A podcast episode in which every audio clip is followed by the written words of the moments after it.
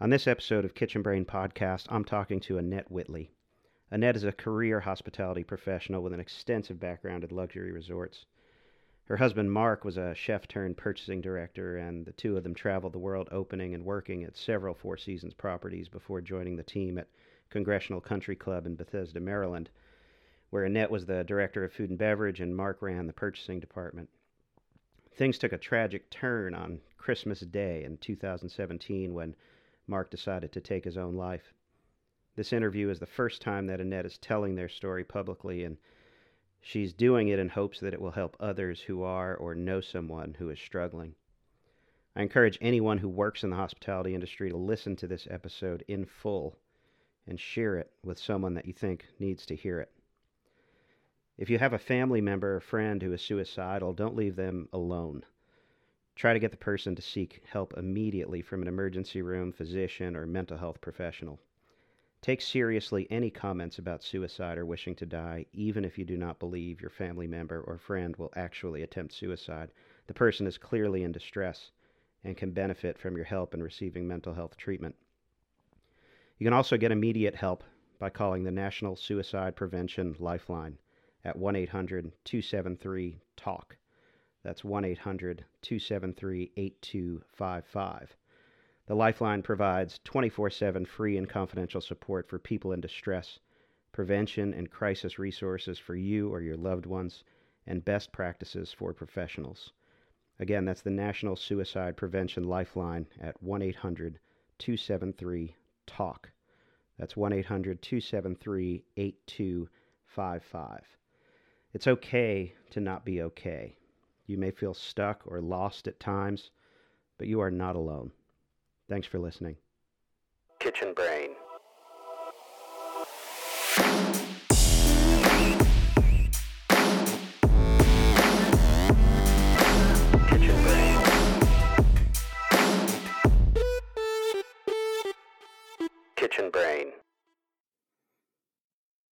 Hey, everybody, welcome to Kitchen Brain Podcast. I'm Mike Matarazzo, your host. Today I'm talking to Annette Whitley. Uh, Annette Whitley is a consultant and search executive for Kopplin, Kuebler, and Wallace. She also is a trainer for Four Seasons and other luxury hotels and resorts. And, uh, you know, we have a, a, kind of a different show today. You know, it's, um, we're, we're not speaking with a chef um, Kitchen Brain podcast is all about you know bringing light to all aspects of the back of the house in in our industry.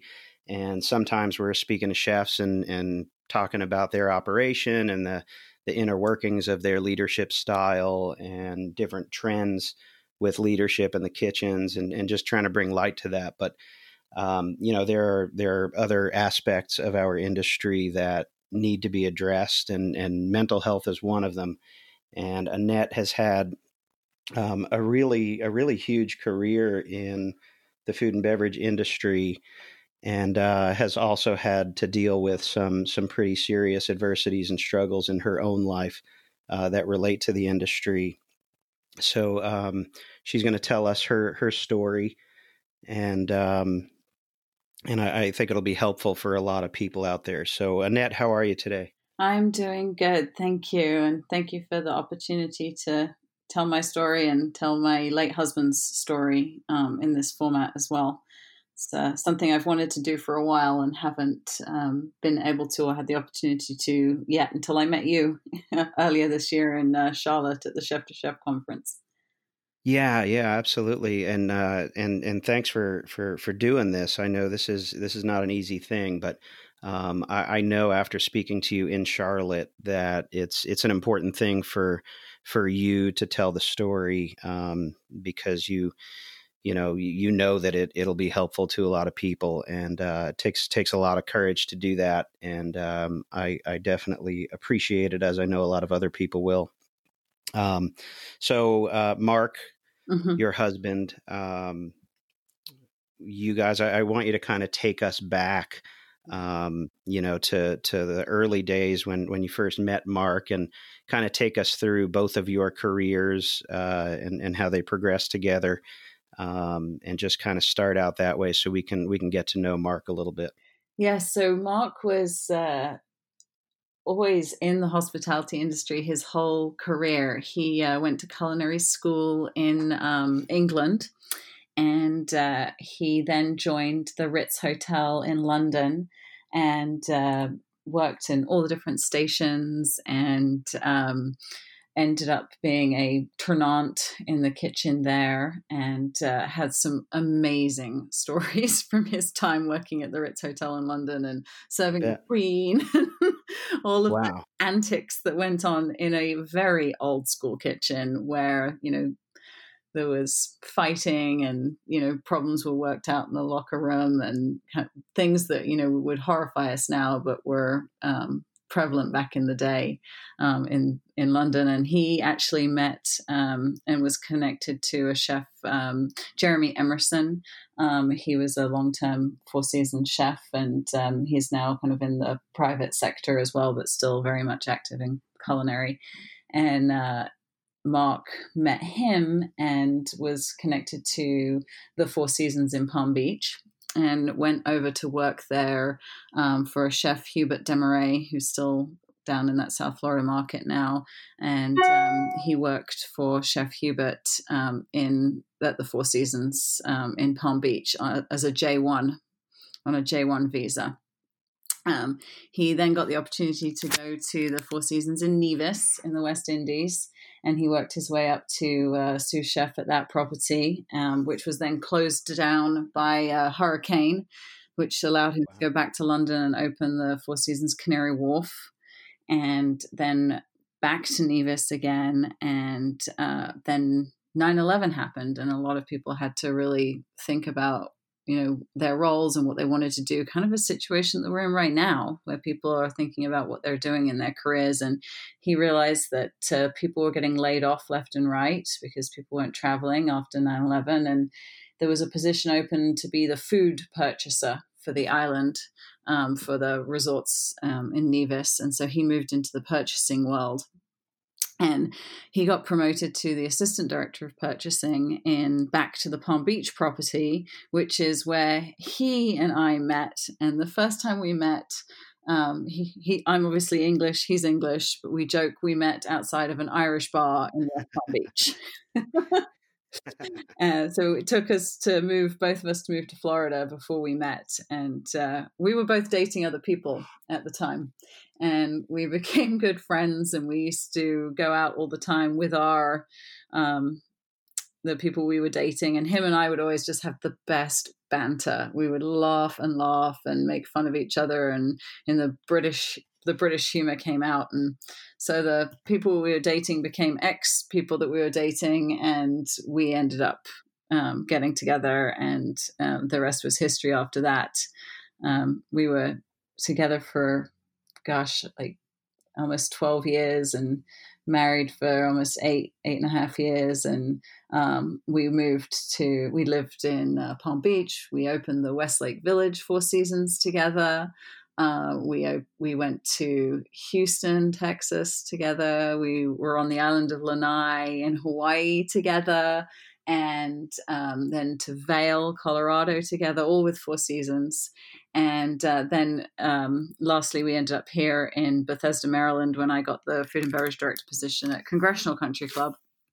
And uh, he was working you know, here and there for a little bit and saw what I was doing every day at Congressional and how great the team was there. And he was like, I want to work there. So he was brought in as a consultant at Congressional and um, ended up taking the director of purchasing position there at Congressional. And it's kind of where his career journey came full circle because we were going through some transitions in the kitchen and in the um, uh, the leadership team, and he would often put his chef jacket back on, and he'd be back in the kitchen uh, working the line and expoing and uh, running our house grill for us um, when we were, you know, short staffed, and uh, it was kind of full circle for him from being in purchasing, but then also being able to be on the line as well. And he loved working with the culinary team throughout his whole career in purchasing. So that's right, his wow. story, um, which you know where we're talking here today had you know took a sad turn um, you know mark decided you know he didn't want to be with us anymore and um, he he did he took his life December 25th, 2017. So when I tell people that, there's never a great reaction. Um, wow, yeah. What do you say, right? So, you know, Mark, Michael, he was kind of like, he was a Bourdain character. That's the best way to describe him to people that don't know him. He was funny and sarcastic, and everybody loved to be around him, but he struggled with things that I don't think any of us really even comprehended. Right.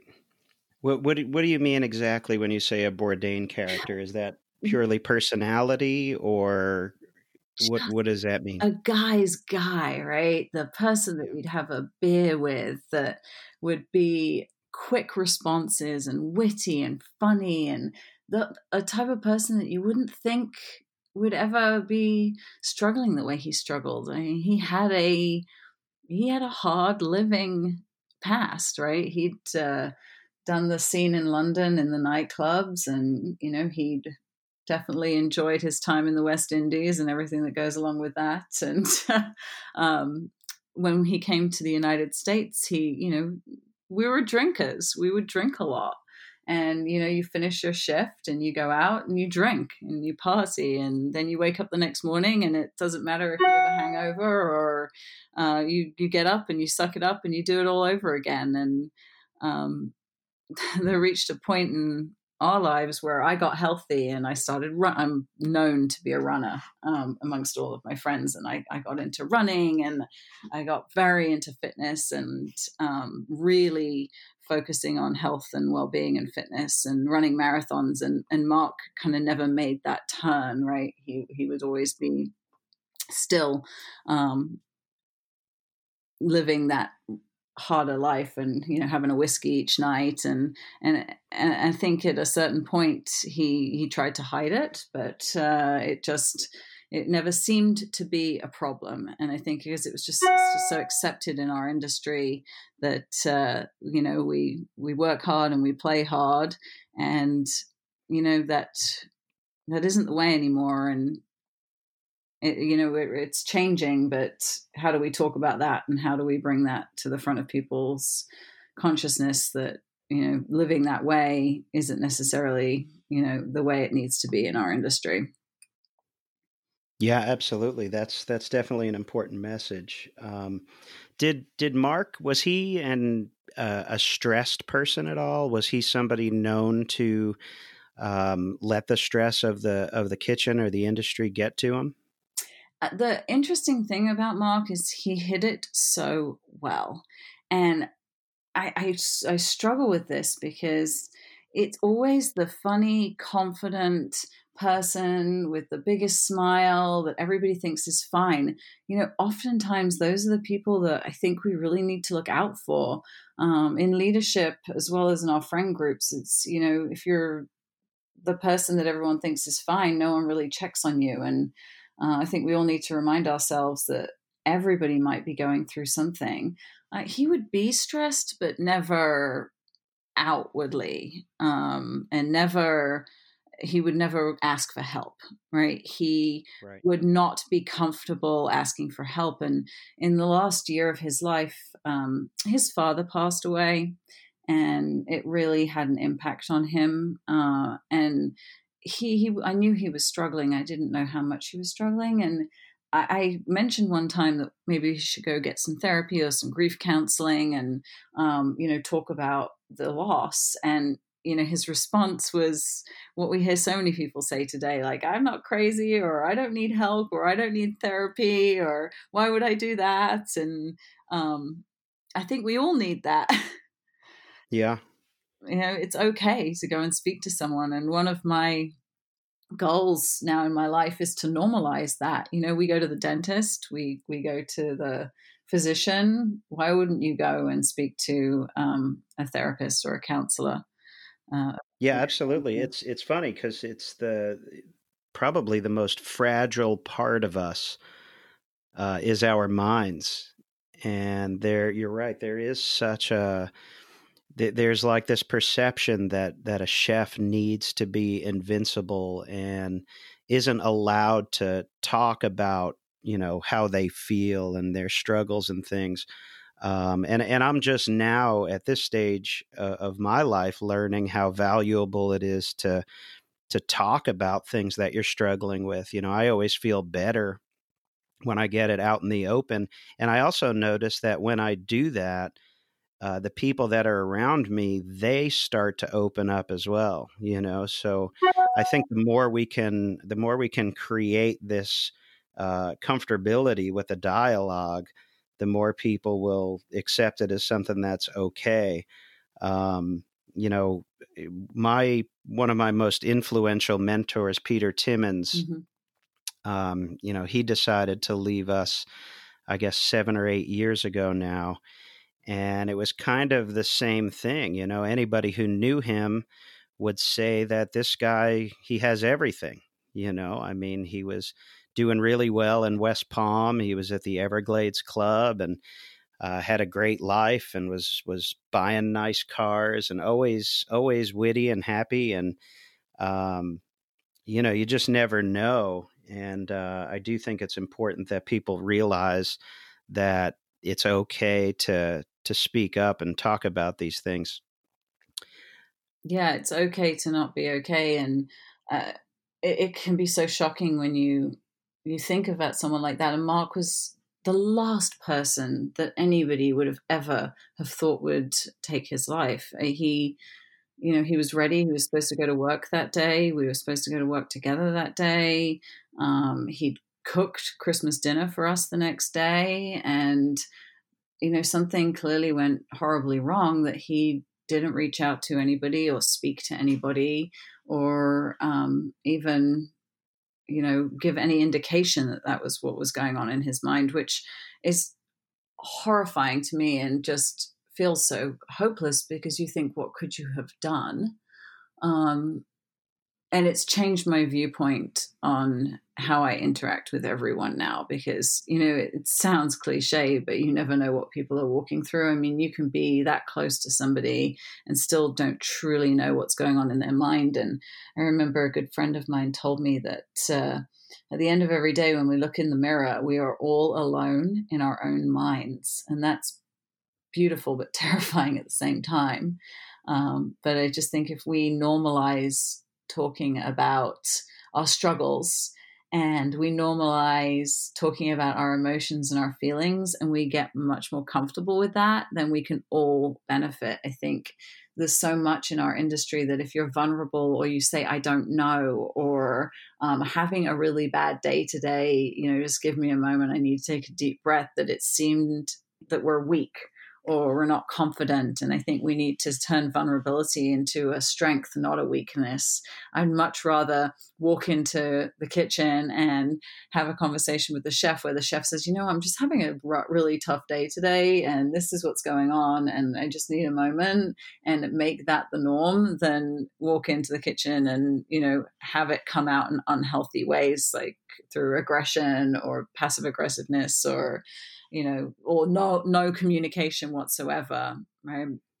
Now, there wasn't any of that either. Like it, it wasn't. Nothing was reflected in his behavior at work, or he didn't deflect on his subordinates or anything like that. No, he didn't. When he was um, younger, probably yes, but in his, he would go quiet.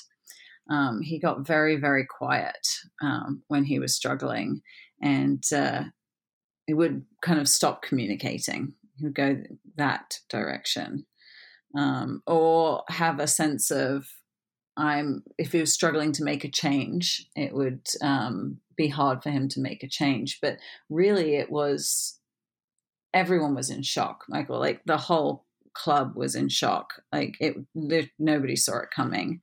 Um, you know, looking back now, there were probably signs, but nothing that would have at that point in my life indicated that. And I think um, looking back now, the signs were, you know, the going quiet, the um, going into himself, the sense of it, why make this change or it's not going to be possible to make this change or what's the point of this change he he was always someone and this he would joke about, well, if I'm ever not here, you need to know how to do this. But he joked about it our whole marriage. Now, if anyone said that to me now, it would be a huge red flag.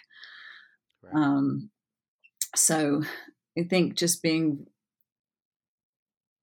just he wasn't comfortable ever really showing that weakness or going to get help or going to talk to anybody because that just wasn't the culture in which he grew up or the environment in which he grew his career or his life. And now I'm so far the other way. But even myself, I mean, my friends had to force me to go and get help, and my friends had to force me to go and speak to a counselor afterwards. You know, you feel guilty. You think, what could I have done? You know, what could I have said? What did I say? How could I have said it differently? Was there something I did? And I, and I had to go and get a lot of help to kind of work work through that, right? To realize sure. that nothing I could do would ever change what happened. So you know, and, and congressional brought in a crisis counselor um, to the club afterwards, and um, they a lot of staff went to see the counselor, and um, that was really helpful for a lot of the team because we were all baffled. We just didn't see it coming at all. Um, but the way everyone rallied was um, was really special. Well, that's great. Yeah, it's good to have that support. I was going to ask because um, both of you were there at the same time, right? I, I couldn't imagine uh, the the temperature of the room at at congressional when that news came in. Um, you know, so many people that know both of you. Uh, it's nice to hear that they were supportive unbelievable. And I honestly will be eternally grateful to um, the team at Congressional, Jeffrey Kreafle, the general manager, and um, Betsy Gregory, who's the director of team member engagement. I mean, without the two of them, I don't know how I would have continued. Um, obviously, it was um, something that in your organization, if you ever have to deal with, how you handle something like that and how you communicate something like that um, is extremely difficult. And they did it with so much grace and so much kindness um, you know, bringing in a counselor um, for the club employees. Um, they gave me all the time I needed and resources I needed to, um, you know, recover. They they put my family up at the club. Um, all of the clubs in the local area staffed congressional on the day of his funeral, so every employee could attend his funeral. Wow. Which, when you think about that, oh my gosh, like that's incredible. Yeah.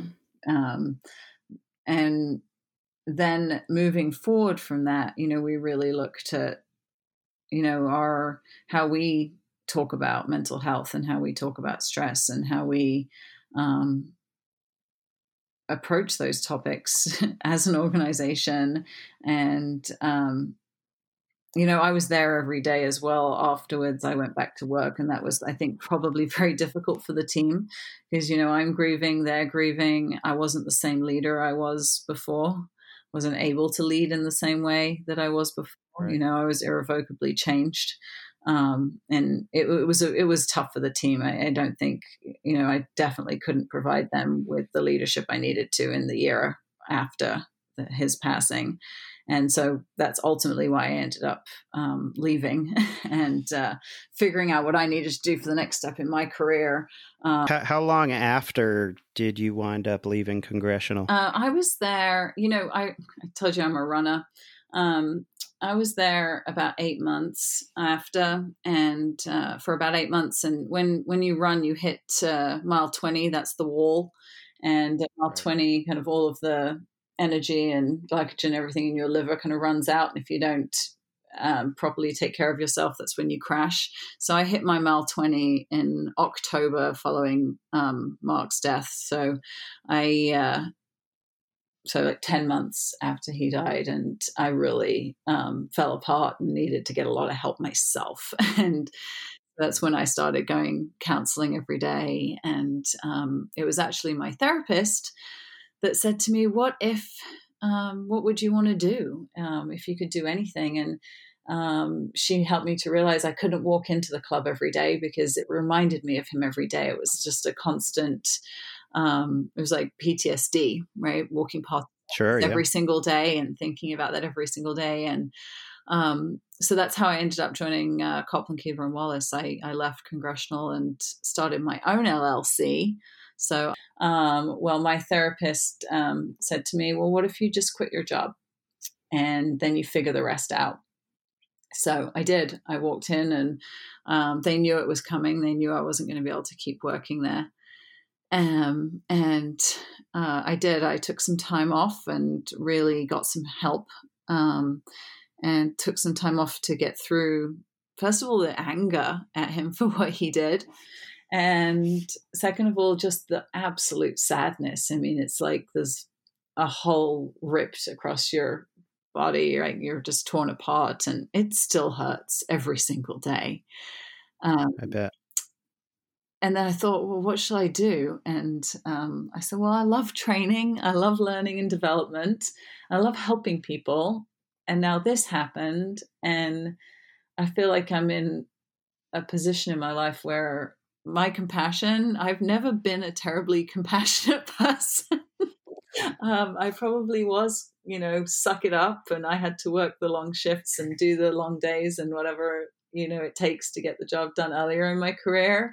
And now I'm very much like just because I had to do that doesn't mean everyone else has to do it moving forward. And in fact, the up and coming generations aren't going to do that. So how can we do better, be better, and lead better in our industry? And so now I spend a lot of time more in the food and beverage world, but uh, training leadership teams and working with um, clubs on putting great systems and standards into place. And I do a lot of teamwork training. And uh, I was just kind of doing my own thing with uh, um, the training and development piece and i have the connection with four seasons still and was doing some training with them. I helped them with their openings and then Kopplin Kuebler and wallace came up and said what are you doing? And i told them what I was doing, and they said, "Well, you need to do that in clubs even more than you need to do it anywhere else." So that's how I um, joined the team at, at uh, KK&W, and they've been absolutely incredible.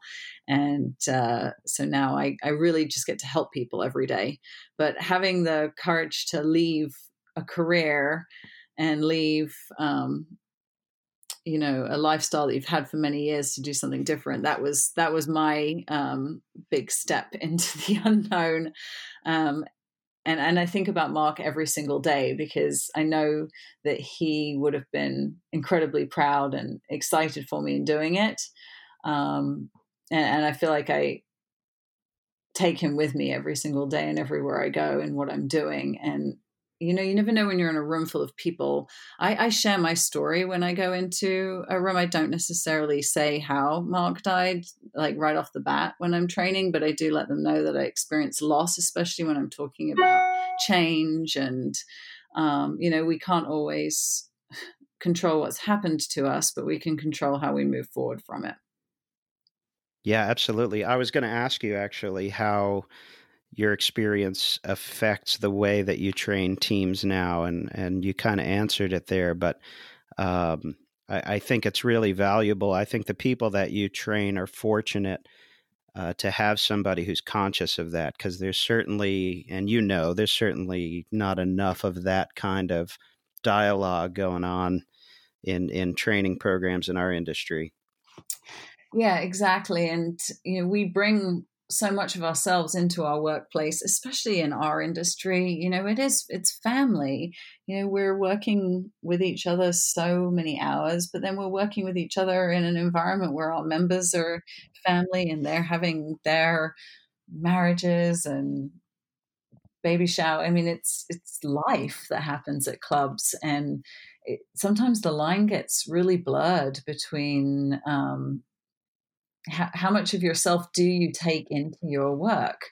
Um, and I think you have to take your whole self into your work because that's the business we're in. But I think some people are maybe scared to open up or talk about what's going on in their lives or truly say if they're struggling with something or is there a culture in which that's possible at their organization and um, if not could there be and you know how do we get better at that within our organizations and for our teams and for our employees in saying you know we want all of you here but all of you here means if if you're going through something in your personal life or you're struggling with something then how do we support you in that too so that you can bring all of yourself into being the best you can be in your job as well?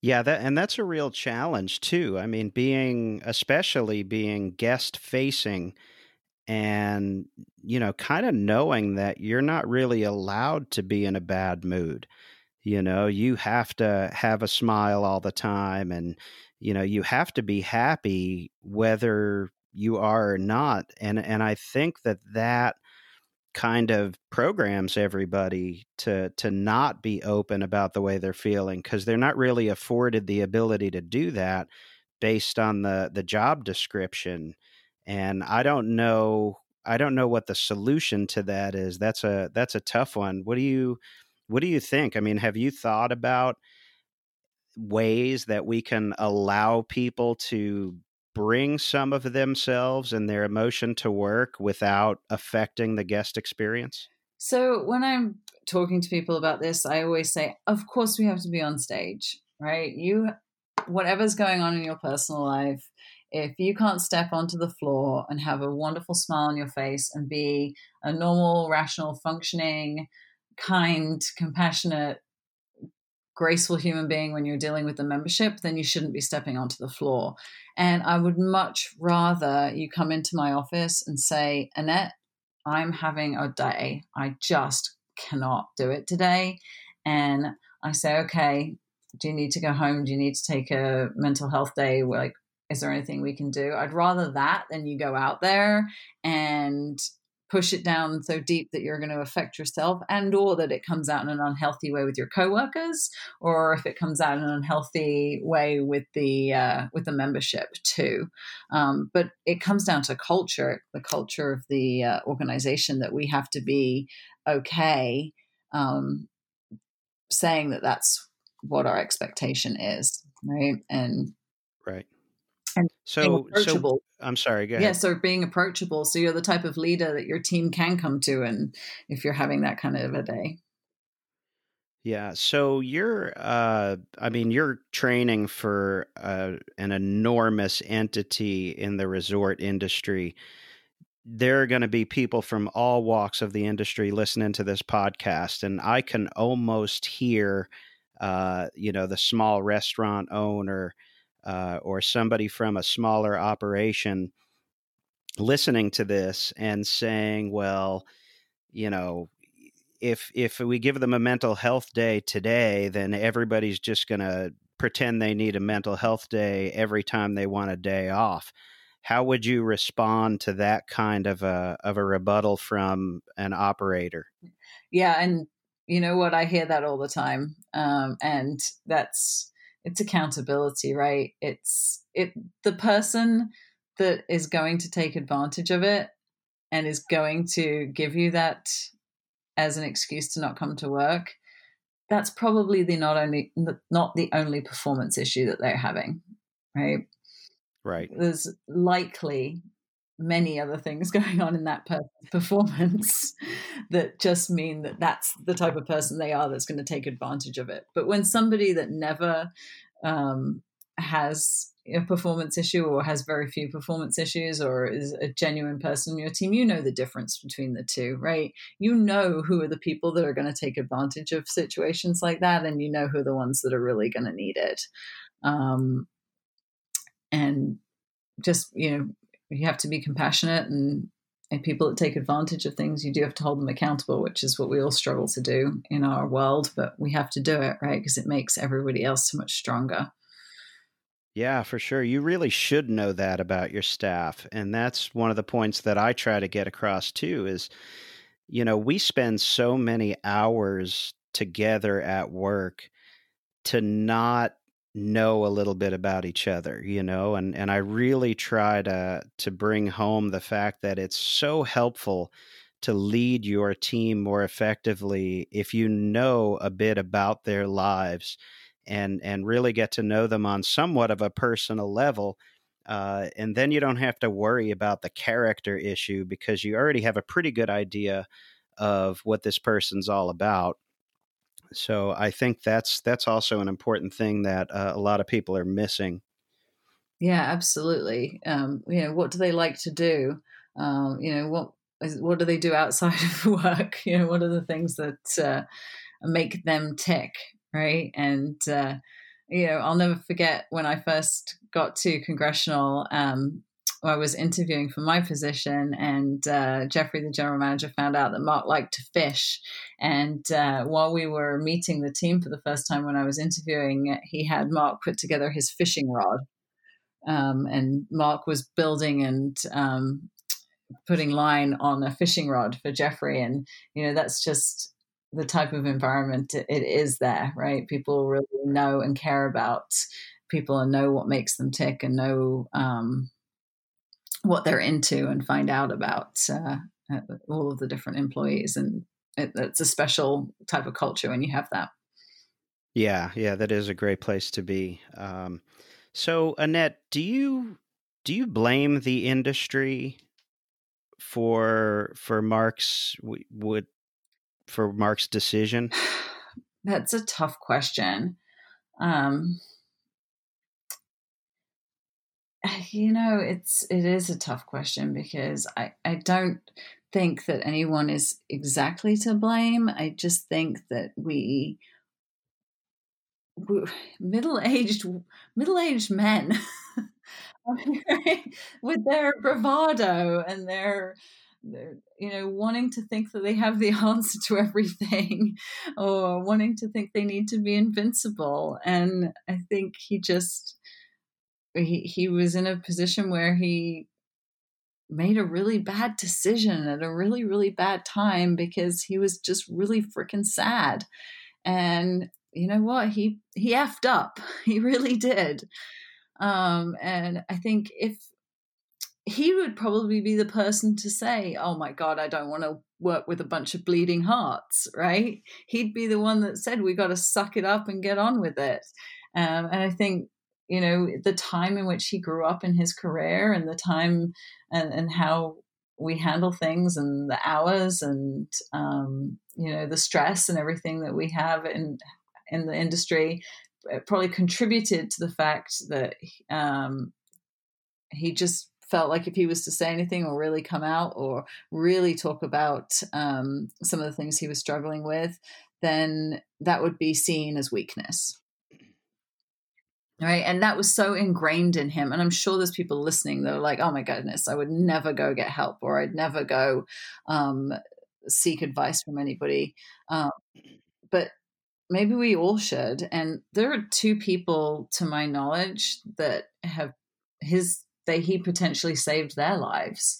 Um, and and that's something that i try and focus on. I, I am sure there's more people um, but two people that I know of that after he died looked in the mirror and said, Oh my goodness, some of the things that I'm thinking and some of the things that um, I'm doing are not healthy. And um, one of them um, left the hospitality industry and went and actually um, got some serious help and um, ended up going and working in a different industry, helping other people, and realized that for their family, they needed to really get some help because they saw the aftermath of what was left behind and how awful it was. And that's the thing with a suicide is that it's it rips so many people's lives apart and we have to be really careful with how we glorify and or talk about someone after that because it, it it's very tricky, right? It, it's sad and it's tragic, but it also we we'd hate to have someone think that someone was uh, glorified for doing it and then there's copycats it's a very tricky thing to deal with because there's lots of data out there that um, if you know one suicide can cause others, but it can also save other people as well. And the second person realized that they were super stressed out and that they were um, having not great thoughts and that they weren't being the best person at work or with their family. And um, they actually went and then got some help and then they got um, their whole family involved and really now they are actually able to talk about mental health in the organization they work for as well. So uh, one thing that i do hold on to is that his death probably saved a couple of other people. Wow. Wow that's that's pretty significant. Um, so this is this might be a tough one, but I know that there are a couple of different types of people listening right now, and you know there are people who are going to listen to this, and just like these two individuals that you just mentioned, maybe start to question themselves and their own happiness. Mm-hmm. Um, but then I think there's also going to be some other people listening that that are more in your shoes, where they're the spouse or family member or friend of somebody that maybe after listening to this, they're starting to wonder, you know, how is this person? Um, if you if you could go back to when Mark was still here, mm-hmm. um, you know, what do you think? Knowing what you know now, what do you think you would have said or done? And when do you think, at what point do you think it would have clicked in your head, like, you know, or or would it? I mean, was it was it just completely off the radar? I would have made sure that he went and spoke to a therapist, hands down. And I wish every day I had forced him to go and get help and to go and speak to someone because I knew he was depressed. I knew he was unhappy. Uh, you know, I knew he wasn't getting out of bed in the morning when he needed to. I knew he was tired. I knew he was sad. I knew he was probably drinking too much. Um, I would have forced the issue to make him go and speak to somebody. Now, whether that would have ultimately have had any, I mean, you can't change anything at this point, right?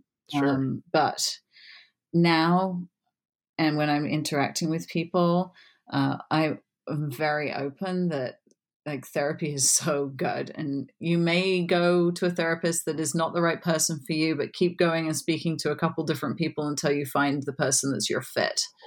Um, because you really it's a relationship and in any relationship um, you know you're not going to just because you dated someone one time doesn't mean you're going to end up married to them. So if you go and see a therapist go see several until you find one that fits you well and someone that you trust and you can talk to that is a professional that can help you work through things and i wish i had forced the issue on that um, and then second of all with um, people that might be you know in my shoes and the supporters eh, you know just check in with your friends, check in with your coworkers, check in with your family. Um, I, I, really have made it a habit now to just send little texts to people or um, check in with my loved ones or coworkers or friends more often than I had before. Um, I'm very blessed that I have a wonderful group of friends in my local area here and that we all support each other and, and we prop each other up but uh, we're very open with um, our feelings and and I remind people all the time you can be having a really good day and still have a moment where you don't feel happy, right? You can be happy and sad and anxious all at the same time. You know, if you look at my life, I, I go out and I do things all the time. I'm always active, I'm always busy, but that doesn't mean that I don't have moments where I'm sad. And, and I think we all need to realize that our emotions are not so one dimensional, right? Right. Yeah, for sure. Um, so you spent some time in Hawaii. Yes. And um, you mentioned in some of our dialogue back and forth uh, a word, mm-hmm. and um, you know that that helps you and and is pretty inspirational. Uh, why don't you tell us about that word? Yeah. So when I worked in Hawaii, um, we would always, when we started a new initiative, we would say the word imua. Um, whenever we went into a new project or you know, an event, we would say imua. And imua means move forward with courage, strength, and a strong spirit. And the hard thing is when when you lose somebody, um, and especially when you lose, you know, a spouse or you know, an unnatural, out of natural order loss. Um, you know, people they want you to I've, I've had people that I've, you know, been on a date with and they've said to me like, "Oh, so you over your husband?" And I want to punch them. Oh, I want to punch them and say, "I will never be over him," but that doesn't mean I won't move forward with him, right? So I carry him in my heart every day, and I think about him every day, and he was so funny and he was such a character and everybody loved him and i just i love telling stories about him i love like people telling me stories about him that i may not have heard before and i talk about him as if he is right i say my husband because he is my husband that doesn't mean i've ever moved on from what happens it just means i move forward with it and I carry him with me every single day. Um, and I, I really love to carry his memory and um, share. There's people in my life um, that never met him, but they feel like they know him because I, I, really love to share all of the amazing things he did and his sense of humor. And he was so kind to me um, and so compassionate to me. Um, and uh, he's he really was a great partner in life. And so I will always move forward with him. And the word imua is special to me because I think that we all have tough things that happen in our lives and we all have bad days and when i'm training i say to people you know what it, it's okay you're going to have a bad day how do you move forward from it how do you learn from it? How do you grow from it? How do you make sure that the next bad day you have is maybe different in a little way because you did learn and grow? And, um, but we have to do that with courage, right? It's sometimes making a change of career. It's sometimes leaving operations. And my goodness, Michael, this has been the worst year to be a, a trainer. yes, it has. and I'm laughing, and it's kind of that nervous. Oh my goodness! I left my really secure, wonderful job as a food and beverage director to go out and um, be a consultant and a trainer and, and do search. And you know what? I don't regret it for a second. But this has been this has been an interesting year, right? Nobody's having um, big meetings or groups. So we've had to adapt and evolve and do Zoom trainings and do socially distanced trainings and um, but you've got to have some courage, right? And you've got to have that strong spirit. So the imua is courage, strength, and strong spirit while moving forward. Um, and I think about that every single day. Yeah, I love that. I love that. I'm definitely going to take that with me. Um, so Mark sounds like a guy who who loved life and you know loved teaching people uh, and and I know he's proud to see what you're doing and and and you know passing the message along and and helping others. So I, I think that's great. You know, when we met last, I guess it was last year, February in Charlotte. Yeah, um, yeah, March in Charlotte. Yes, yeah, yeah. So we that was right when COVID yeah. first made it to the U.S. It was. It was when nobody knew whether or not we should shake hands or not. Yeah, we were. the first reported case in Charlotte was while we were at the conference. Yeah, yeah, that sounds right. But I, when I was on stage, I spoke. I was primarily speaking about recruiting challenges, and I kind of segued into, um, you know, a, a bit about mental health. And I'm not a mental health expert, but uh, I know enough about our industry, uh, as a lot of people do, to know that we have some issues and some things that we could do better to to improve the mental health of our staff and ourselves. And you approached me at the end of that, and you didn't tell me the whole story about Mark, but you did tell me what happened, and you offered to help if if I continued on this uh, this kind of journey to spread this message, you offered to help. And then fast forward to a couple of months ago, I start uh, advertising the podcast and Be Better Culinary Perspectives. And you reached out to me and, you know, brought that offer up again. Um, so I know that you're motivated to to really continue to get this message out and help people um, what's next? I mean, aside from what you're doing with Kopplin and Kuebler in the Four Seasons, do you have plans of you know, making this uh, a, a really big mission for yourself? I do, and I haven't quite figured out what that looks like yet. Um, it'll be three years this Christmas, and I'm still figuring out how to make sense of what happened myself. Um, I, I think maybe I've not been as articulate as I wanted to be in some of this conversation because I really can't tell you why he did what he did, which is what makes suicide so difficult, right? You don't have an answer. You can't go back and ask them why or how or what happened in that moment. So I'm still working through a lot of things on my with how I continue through each day. Um, it's lonely, man. when you lose your best friend, it's lonely. Um, so I'm working through that. But what I do know is that I want to tell his story. And it doesn't necessarily bring a lot of answers because it was sudden, it was unexpected. He was the last person you would think would do something like that. So I don't really have an answer that people can wrap up into a bow and go, ah, that's why, which is what we all look for in life, right? We want to check a box and we want we want explanations. And the thing with suicide and the thing with mental health issues is there isn't always an answer. There isn't always a why that we can explain. And that's really hard for us as humans.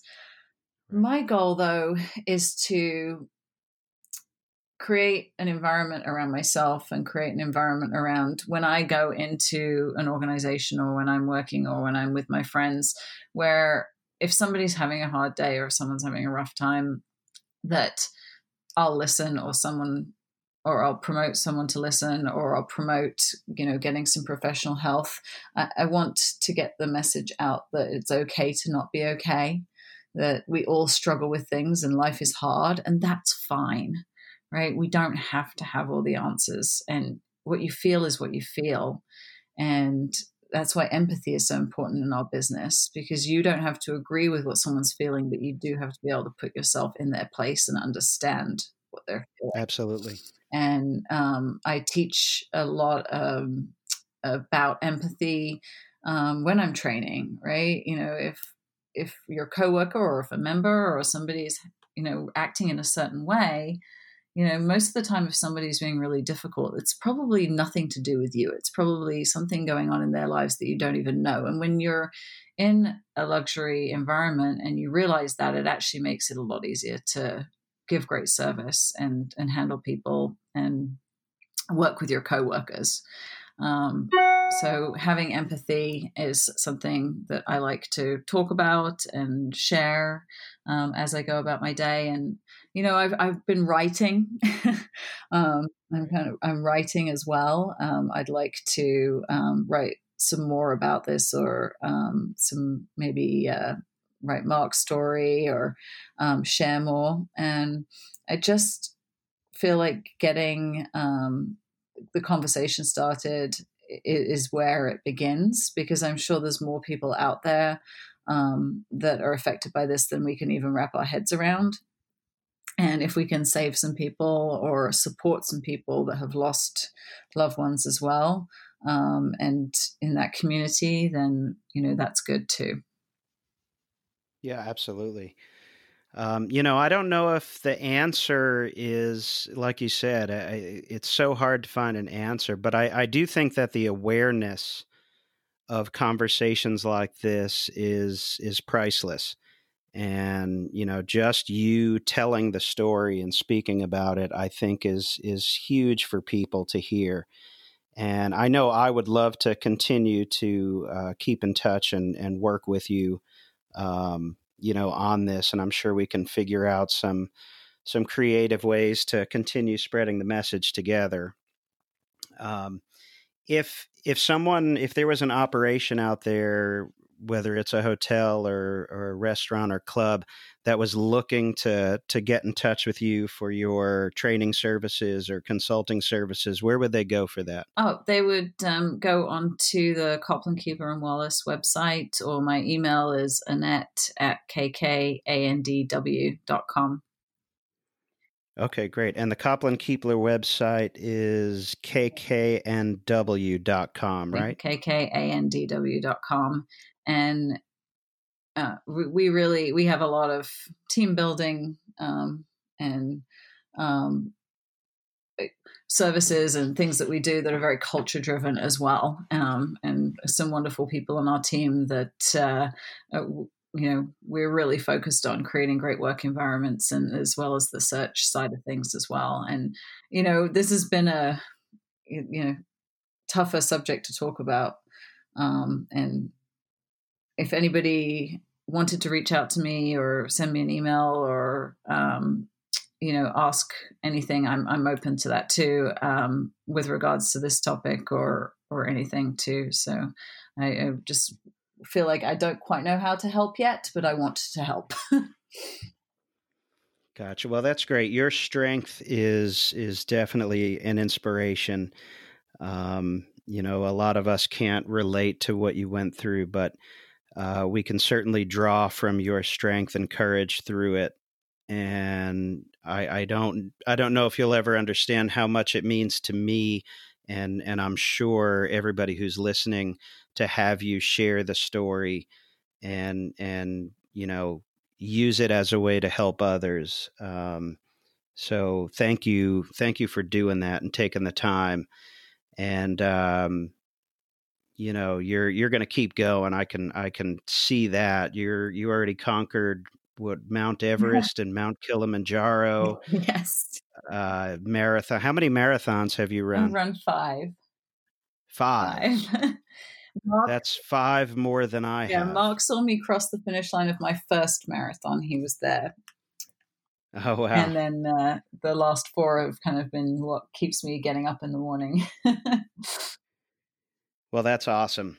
Um, well, keep doing what you're doing, Annette, and uh, thank you again for for taking the time and uh, and talking to us on Kitchen Brain.